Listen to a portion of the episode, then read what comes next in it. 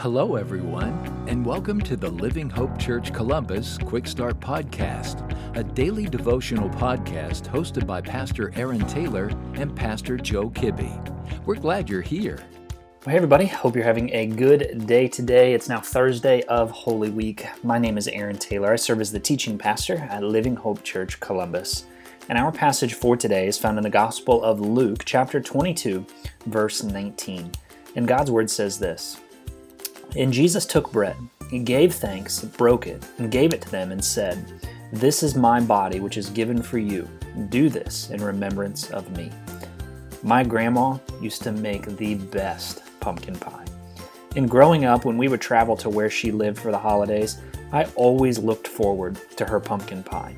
To this day, nobody, and I mean nobody, has been able to replicate it. Even when her recipe is followed to a T, it's just not the same. Into this day, every holiday, when I'm given a pumpkin pie to eat, a piece of pumpkin pie to eat, I just can't help but think about my grandma. And as Jesus is sharing this Passover meal with his disciples, he leads them into this new covenant, really, this new tradition surrounding this meal, this Passover meal. And while these guys did not fully understand what Jesus was saying to them yet, Soon, they would. Because every time they took that unleavened bread and every time they would break it over this meal, they would remember Jesus' body that was broken on the cross for their sins. Every time they would gather for this Passover meal and drink from that cup of wine, they would remember the shed blood of Jesus that not only covered sin, but eliminated sin forever. No, they didn't fully understand what Jesus was saying yet, but soon they would. And why did Jesus use this way for us to remember the cross, to remember the sacrifice that he made? Well, I think it's because there's something about meals that help us remember.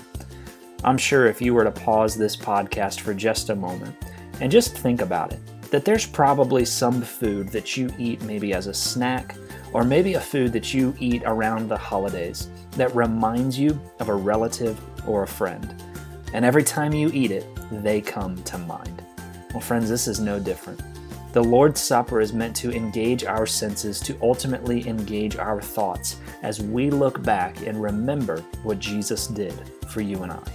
Broken body in shed blood for you and me. But let's not forget, Sunday is coming. And if you found this podcast helpful, send me an email to aaron at livinghopecolumbus.com. I'd love to hear what Jesus is doing in your life and how I can be praying for you. Hope you have a great day.